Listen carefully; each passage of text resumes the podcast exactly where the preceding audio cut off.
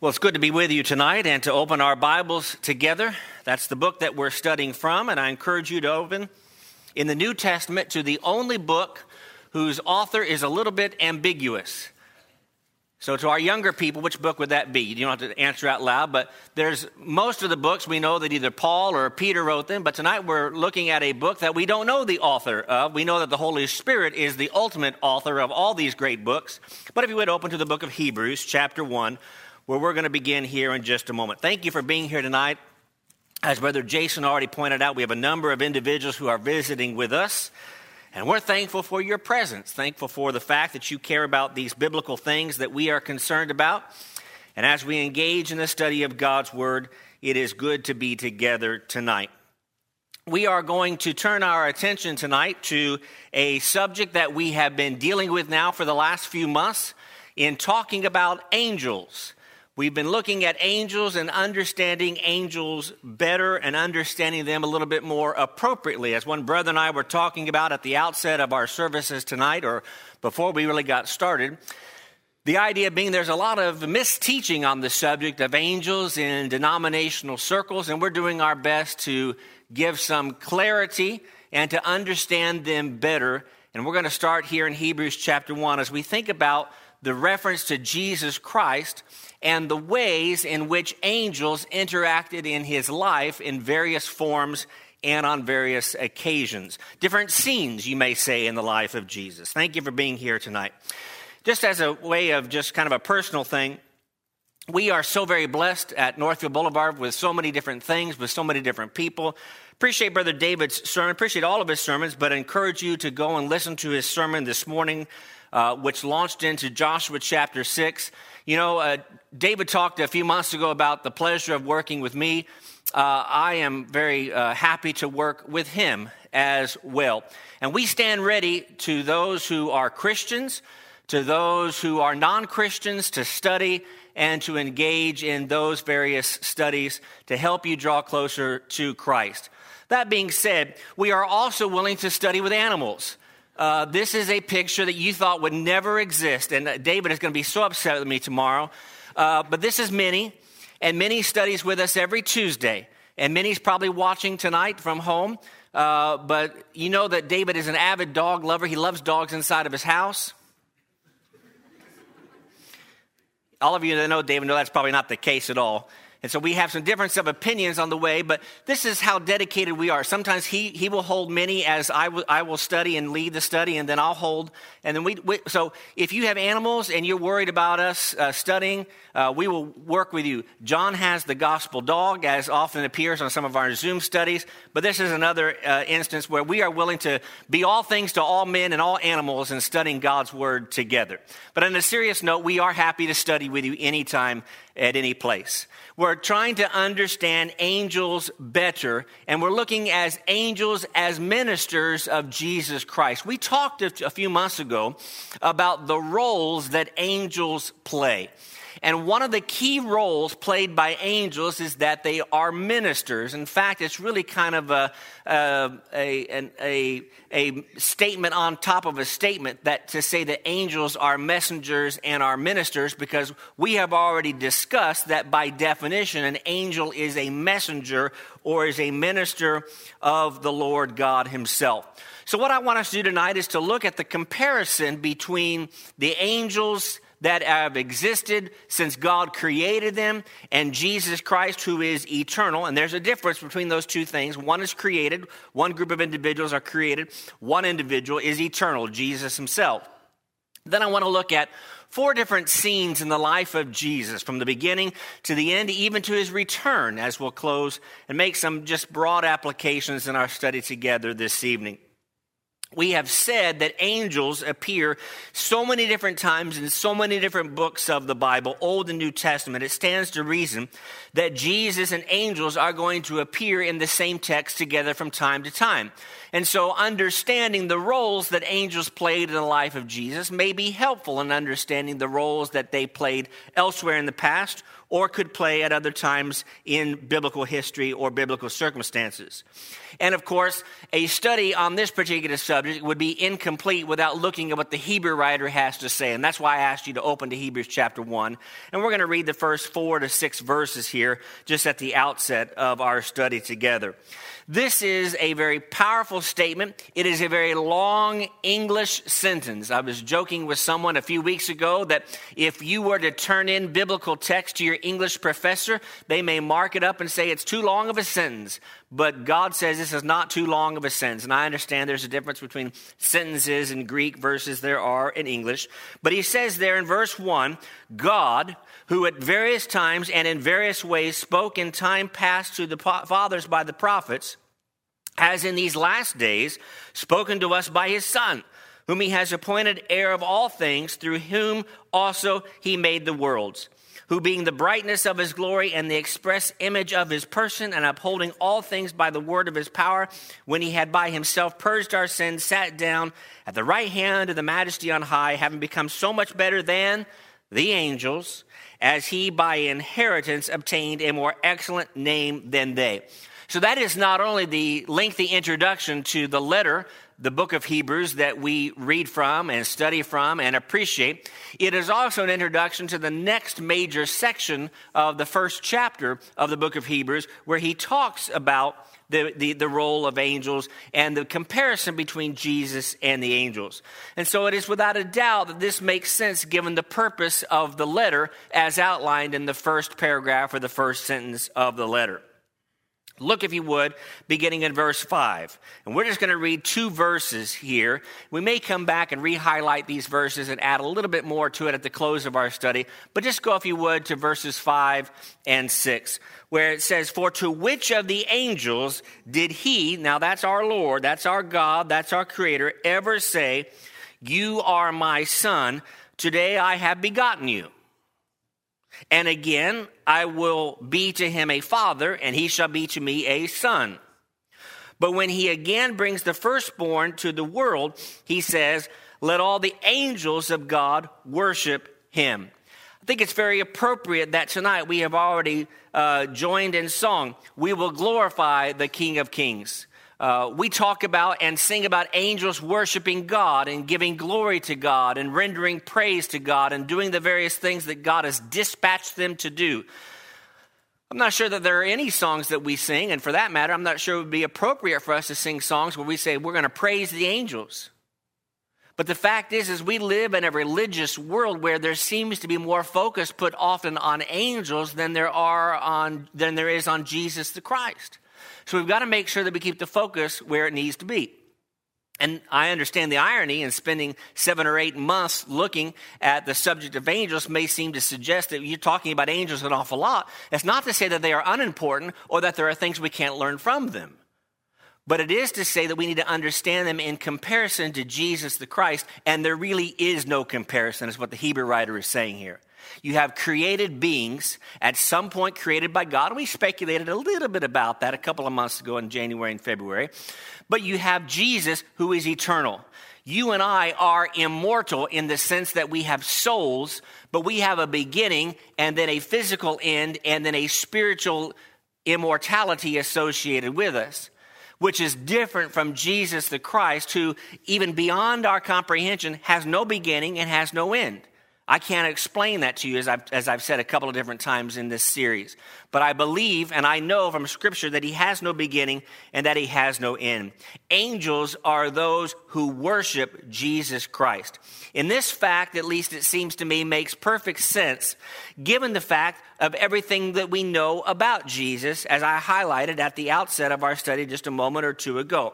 I want to look at just three or four passages in real quick succession here. And the first of those is in Ephesians chapter 1 recently finished a fairly detailed study of the book of Ephesians with some brethren from across the pond.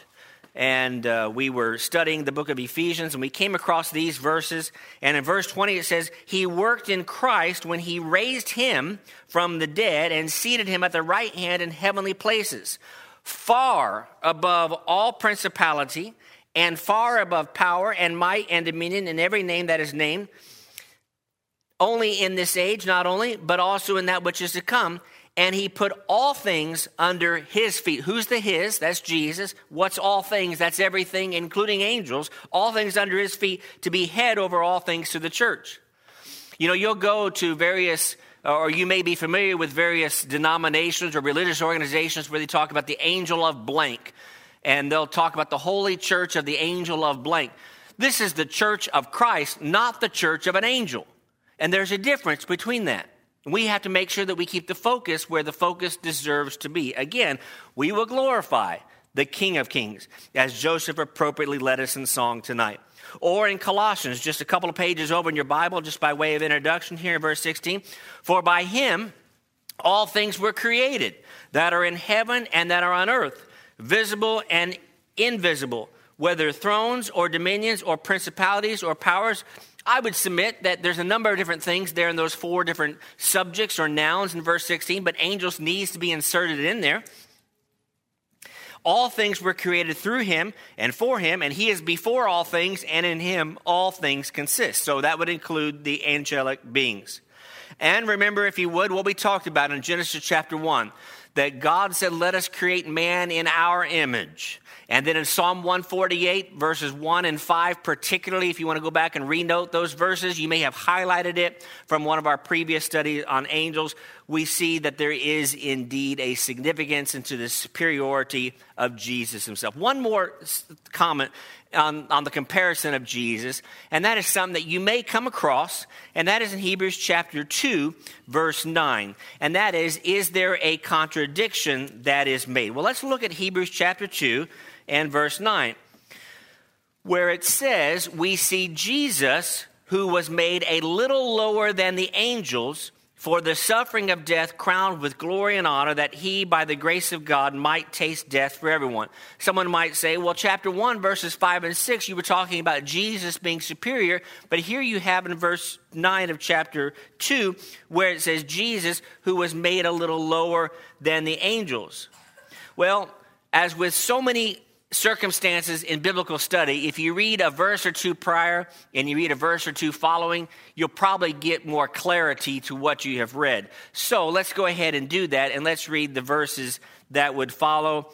Or in this case, I want to actually go backwards uh, or go backwards one verse to verse 8. You have put all things in subjection under his feet. For in that he may put all in subjection under him. This is verse 8. He left nothing that is not put under him, but now we do not yet see all things put under him. Remember that the recipients, before we get to verse 10 here, and we'll breeze through verses 10 through 18 very quickly for the sake of time, that the Hebrew writer is addressing Christians who have either said, We are done, or we are close to being done. And not in a good way, remember?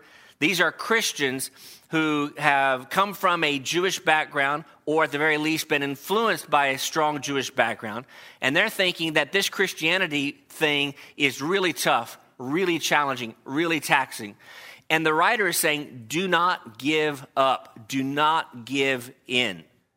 And so in verse 10, he says, For it was fitting for him from whom all things and by whom are all things, in bringing many sons to glory, to make the captain of their salvation perfect through sufferings. For both he who sanctifies and those who are being sanctified are all of one, for which reason he is not ashamed to call them brethren. I will declare your name to my brethren. In the midst of the assembly, I will sing praise to you. I will put my trust in him. Here am I and the children whom God has given me. Then drop down to about verse 16. For indeed, he does not give aid to angels but he does give aid to the seed of Abraham. I think he just said what I think he just said there. Verse 17, therefore, in all things he had to be made like his brethren, that he might be a merciful and faithful high priest. Who's he talking about, verse 17? He's talking about the Savior, the Christ. He's saying that he had to make him to a point where he is able to relate to us After all, chapter 4, chapter 8, chapter 9, that he is going to be a high priest who can sympathize with us, who can bear with our weaknesses. For in that he himself has suffered being tempted, he is able to aid those who are tempted. The writer here is, it seems to me, and this is beyond the scope of our study together tonight, is declaring the supremacy of Christ and the humanity of Christ in conjunction with one another. That's the, that's the argument that he's making here, uh, it seems to me. So let me share with you four quick scenes in the life of Jesus. And the first of those is in the early life of Jesus. The Bible records a number of significant events that transpired before the birth of Jesus and early in his life wherein angels were involved. And I want to look at four of those occasions very quickly. And we'll spend just 60 to 90 seconds on each of these, and we'll look at them, and you can go back and look at them in further succession if you'd like. First of all, remember the announcement to Mary, Luke chapter 1, verses 26 through 38. We'll just read maybe three or four verses there. But Luke chapter 1, verses 26 through 38. Notice what happens there in verse 26. It says, In the sixth month, the angel Gabriel, we talked about Gabriel when we talked about specific angels by name was sent by God to a city of Galilee named Nazareth to a virgin betrothed to a man whose name was Joseph of the house of David. The virgin's name was Mary. Rejoice, the Lord is with you. Blessed are you among women. Verse 28. Verse 30 Do not be afraid, for you have found favor with God, and behold, you will conceive in your womb and bring forth a son, and shall call his name Jesus. You know, we have said a lot about the roles that angels played as being these messengers of God? And I don't know the answer to it, but God could have chosen to deliver this message to Mary in a number of different ways. He could have had different spokesmen or individuals or prophets come and specifically say to her in, the, in, in a similar fashion as the prophets would have done five or six hundred years ago. Micah, for example, comes to mind. But he chose an angel to come and to deliver this message to Mary before his birth. Similarly, we see an announcement that is made to Joseph, and that is in Matthew chapter 1 and verses 18 through 24. Again, we'll spend just 60 to 90 seconds on this, uh, these seven verses here. But in Matthew chapter uh, 1 in verse 18, this is a very familiar text in part because it's the first page of the New Testament. And sometimes you might get a little bogged down in your New Testament reading. You always get the first page, you always get Matthew 1, and then by the time February, March, April rolls around, maybe you get a little uh, off schedule with your readings. But it says, the birth of Jesus Christ was as followed. After his mother Mary was betrothed to Joseph, before they came together, she was found with child of the Holy Spirit.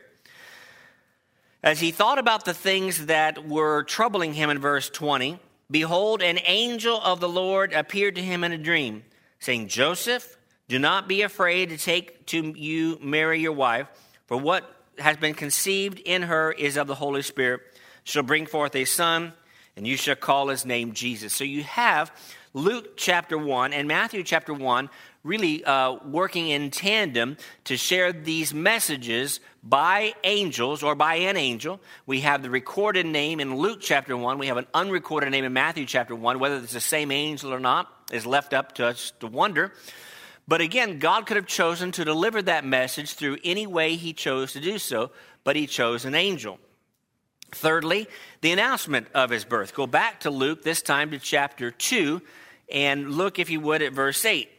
There were in the same country shepherds watching over the flock by night. And behold, an angel of the Lord stood before them, and the glory of the Lord shone around them, and they were greatly afraid. Verse 9. And the angel speaks and says, Do not be afraid, for behold, I bring you good tidings of great joy, which will be to all people. For there is born to you this day in the city of David a Savior who is Christ the Lord. And then he goes on to describe the signs that will be associated with the presence of this, the Messiah. And then we won't take the time to read a lot of these verses because we're throwing a lot of verses on the screen as we're talking about a lot of different texts, but the protection for the young child. Because you remember that the king found out that there was a threat to him and a threat to uh, his political authority. And so what did he decide to do? virtually everybody in the world who's familiar with one particular holiday could probably tell you what that is because of what is taught uh, in Matthew chapter 2 and in Matthew chapter 2, verses 19 through 21, where they go to Egypt. And who was it that was responsible for helping them get there and get that message across? You'll find there in those six verses, again, the presence of an angelic being. I say all this because it seems to me fitting that angels played significant roles in Christ's early life as they would continue to play a role in his life for the rest of his 30 some years, and even in the life when he is resurrected and then when he comes back.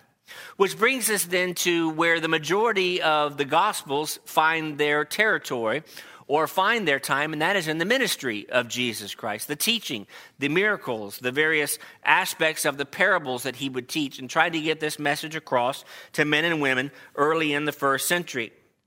When we are first reintroduced to Jesus Christ when he's an adult, when he has launched out on his own, and he is now the teacher, the masterful man that he uh, we know him to be it is again fitting that angels were a part of the story.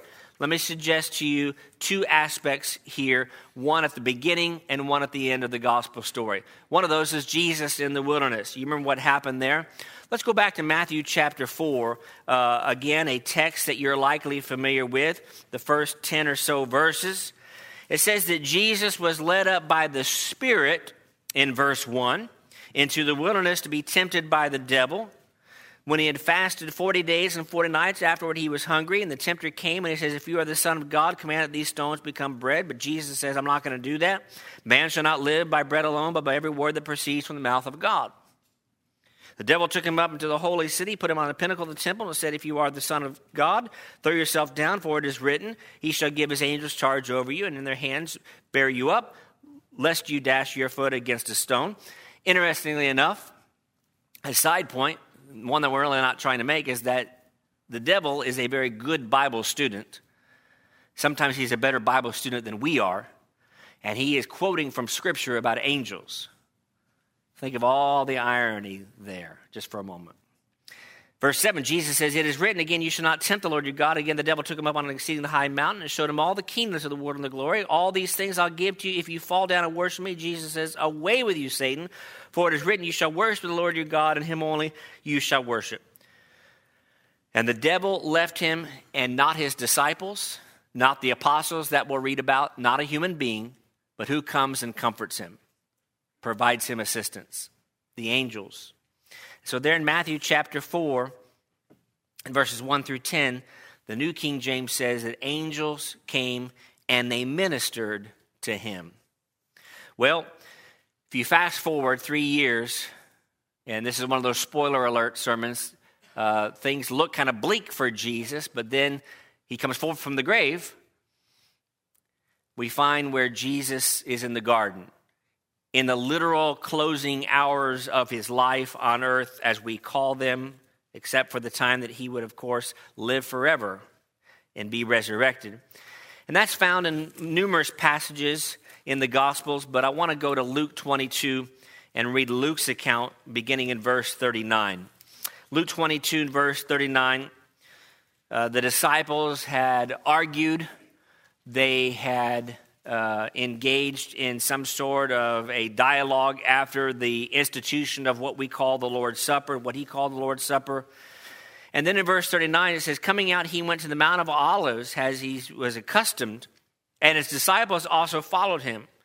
And when he came to the place, he said to them, Pray that you may not enter into temptation. And he was withdrawn from them about a stone's throw, and he knelt down and he prayed saying, Father, if it is your will, take this cup away from me. Nevertheless, not my will, but yours be done. Then what happens in verse 43? An angel appeared to him from heaven and strengthened him. Not Peter, not James, not John, not Andrew, not any of the others, but an angel comes and appears and gives him help. Being in agony, he prayed more earnestly. His sweat became like great drops of blood falling to the ground. And he arose from the prayer and came to the disciples and found them sleeping and sad or in sorrow. These angels appear and strengthen Jesus, or an angel comes and appears and strengthens Jesus. By the way, this word strengthen is used only twice in the New Testament. The other one is found in the book of Acts, chapter 9 and verse 19, where we find this particular statement that is made. So he had received food and he was strengthened. Remember, that was Saul of Tarsus after he had been on the road to Damascus. He had been taught by Ananias. He had been blind for those three days. After he was baptized, it says he was strengthened. I think it's interesting that that word isn't used very liberally in the New Testament. The idea that an angel comes and strengthens Jesus.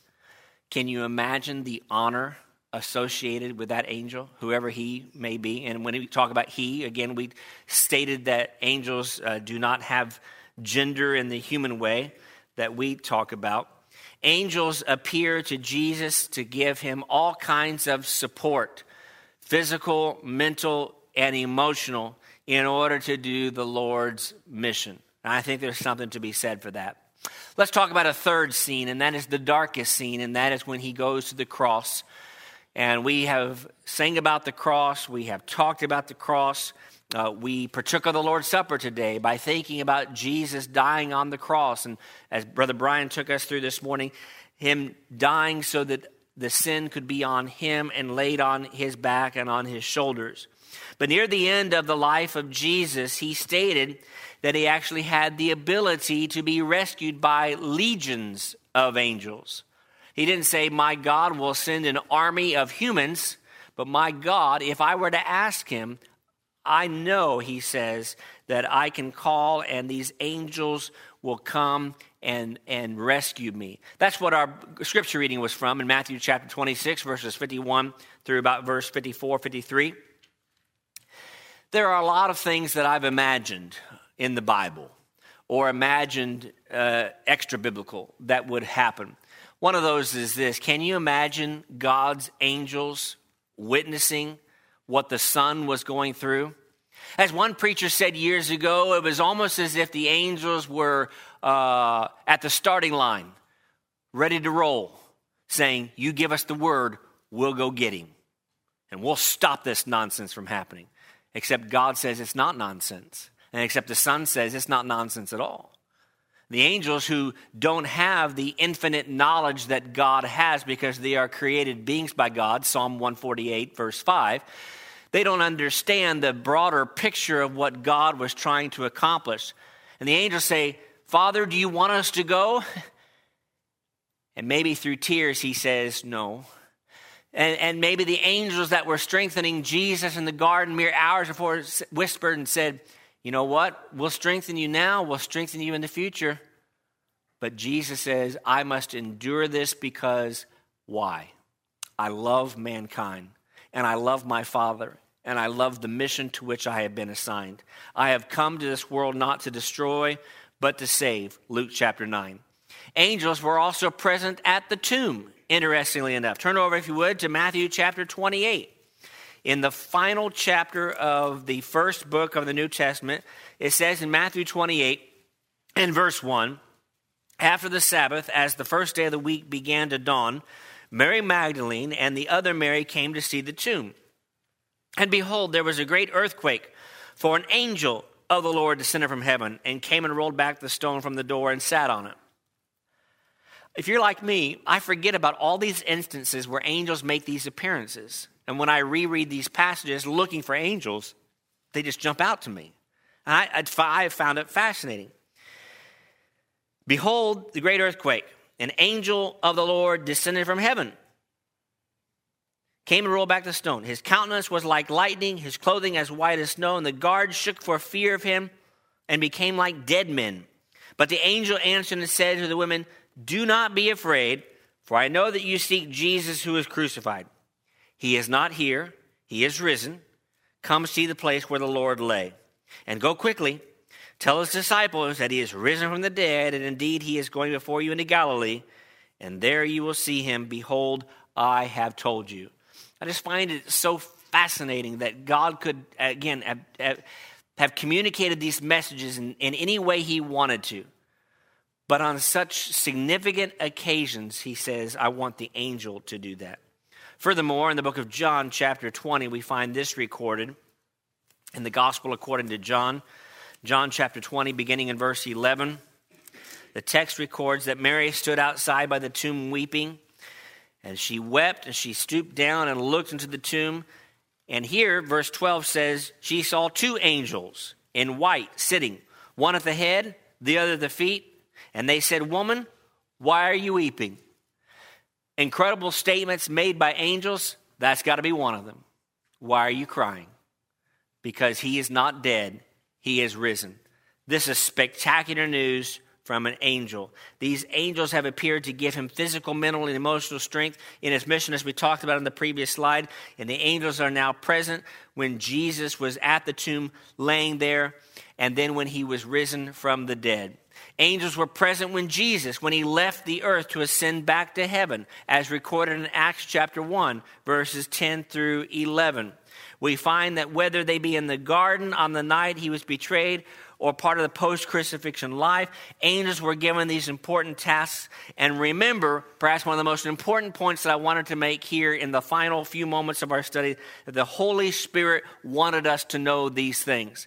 I kind of joked about the, the author of the book of Hebrews. We know that ultimately God wrote all the Bible, it is His divine inspired word. But the fact of the matter is, is whether it's Matthew or John or Luke or Mark or any other gospel writer, these are individuals who are writing as the Holy Spirit moved them, as Peter tells us in one of his epistles. And they were doing it because the Holy Spirit thought it was important to communicate these things. So, while we do not want to be engaged in just a purely academic study of angels over the course of seven or eight months in 2022, we do want to study them because apparently there's something that the Holy Spirit wants us to get from them. And I think that we have already tonight given away the biggest of those reasons and applications, which we'll come back to in the close in just the next four to five minutes. And that is when we look at the fourth and final venue or scene, and that is the return of Christ. We know that this is not the end of the story. If the sermon stops here, it is the most pitiful sermon you've ever heard. And it's the saddest sermon you've ever heard. Because even though Jesus rose again, what does that mean for me? But we know as believers of God's word, we know as Christians that Jesus is going to return. Now, again, there is a lot of misteaching on this subject in the religious world around us. There are individuals who will teach that Jesus is going to come up and set, a, set up a kingdom on this earth for a period of X number of years, and that he's going to reign from physical Israel or Jerusalem, that some will be caught up and taken away in what's called a rapture. We know those things are not the case at all, uh, and that's beyond the scope of our study together uh, this afternoon. But I do want us to note, if you would, four passages that all talk about and reference the return of Christ. And just watch for the presence of angels in these four passages three gospels and one letter written by Paul, and you ought to know which letter we're going to. I'll, we'll give bonus points to those of you that can guess the letter in just a few moments. Let's start in Matthew chapter 16 and verse 27. Matthew 16, verse 27. Matthew 16 is well known because of verse 16, 17, and 18. That was the conversation when Jesus uh, would say, as was also recorded in Mark chapter 8, he says, Well, who do you say that I am? I know you tell me that others are saying that I may be John the Baptist risen from the dead or Elijah or one of the other prophets, but what about you? And famously in verse 18, he says, I will build my church, and the gates of Hades shall not prevail against it. Well, drop down a paragraph to verse 24. Jesus said to his disciples, If anyone desires to come after me, let him deny himself and take up his cross and follow me. For whoever desires to save his life will lose it, but whoever loses his life for my sake will find it. Verse 26 What profit is it to a man if he gains the whole world and loses his own soul? What will a man give in exchange for his soul? Those are rhetorical questions. Those are questions that we say, I, I, it's just silly to think about giving up something for my soul. For the Son of Man will come in the glory of his Father with his angels, and then he will reward each according to his works.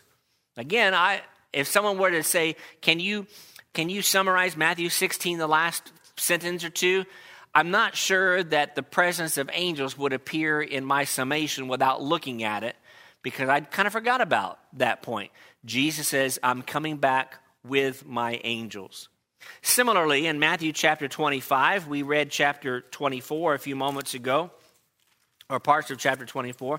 But in Matthew chapter 25 and verse 31, it says, When the Son of Man comes in his glory, and all the holy angels with him, then he will sit on the throne of his glory. Well, again, we see angels make this appearance with Jesus the Christ. In Mark chapter 8, in the very final verse of the chapter, for whoever is ashamed of me, Mark 8, verse 38, and my words in this adulterous and sinful generation, of him the Son of Man also will be ashamed when he comes in the glory of his Father with the holy angels. And then some of you guessed already that we're going to go to Second Thessalonians because of the powerful teaching of both First and Second Thessalonians on this particular subject. Uh, I would encourage you, if you're not familiar with First and Second Thessalonians, to to read them at some time in your leisure and understand that there's so much great teaching found within. But there is a frightening aspect to the coming of Jesus. You know, this morning we said there's a great day coming, there's a bright day coming, and then I, I probably have admitted this before, but I, um, I've always disliked verse 3 of that song. I, I sing it because it's right, but I don't like it. I don't have to like it. It says there's a sad day coming. And I never liked that. Even as a small boy, I realized that there's going to be a sad day for individuals who are not faithful to the Lord. I'm not suggesting that it's wrong to sing that. Don't get me wrong. I'm just saying that it, it makes me sad to, to sing verse 3 because it is going to be a sad affair. But in verse 6, since it is a righteous thing with God to repay with tribulation those who trouble you, and to give you who are troubled rest with us when the Lord Jesus is revealed from heaven with his mighty angels in flaming fire, taking vengeance on those who do not know God and on those who do not obey the gospel of our Lord Jesus Christ. You know, this all makes perfect sense if you go back to the previous letter that Paul wrote to the church at Thessalonica, with whom he had that special relationship that we just talked about two weeks ago in Brother Brian's class in the book of Acts, chapter 17.